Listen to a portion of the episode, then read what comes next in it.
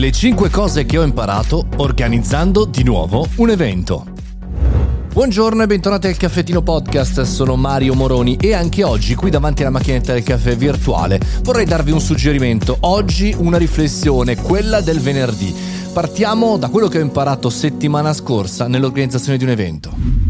Lo sapevi che sarò presente al Web Marketing Festival con il mio Controfestival? Il prossimo 16, 17 e 18 giugno condurrò la maratona Mario Show. Diventa anche tu protagonista e candidati come speaker o ambassador sul sito www.marioshow.it. Ci vediamo a Rimini!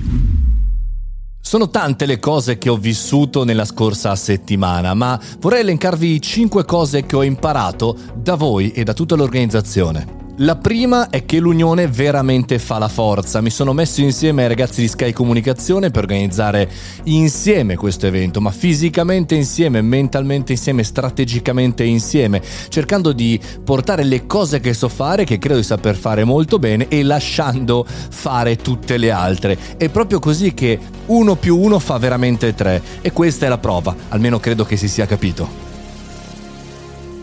La seconda cosa è che le città sono diverse. Io sono abituato a partecipare a eventi tutti i giorni praticamente, tra conduzioni, speech sul mondo del podcast, sul mondo del digitale, ma ho organizzato fino al 2017 tanti eventi con la mia precedente azienda.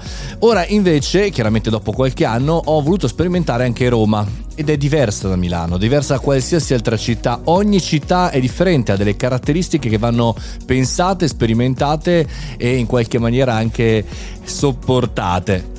La terza cosa che ho imparato è che l'Academy, cioè lo spazio formativo e lo spazio platea, certe volte possono essere fuse, cioè possono essere messe insieme, quindi la formazione e l'ascoltare da una parte, perché se si riesce in qualche maniera a passare da una parte all'altra e anche chiaramente ad imparare e a far convogliare persone da una parte all'altra, si raggiunge proprio lo scopo, quello di fare un percorso.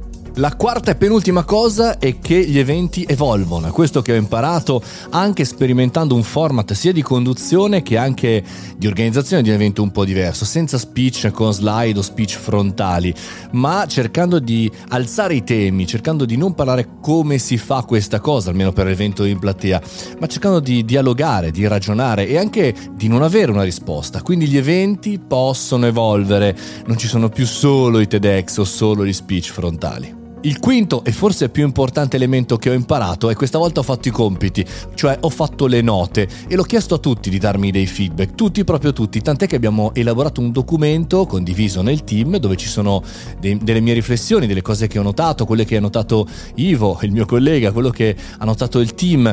Ecco, solo così abbiamo la sicurezza di andare avanti e fare un anno migliore, perché se mi ci dovessi mettere fra due o tre anni avremmo perso la cosiddetta emotività, emozione dell'evento e quindi ce ne saremmo dimenticati.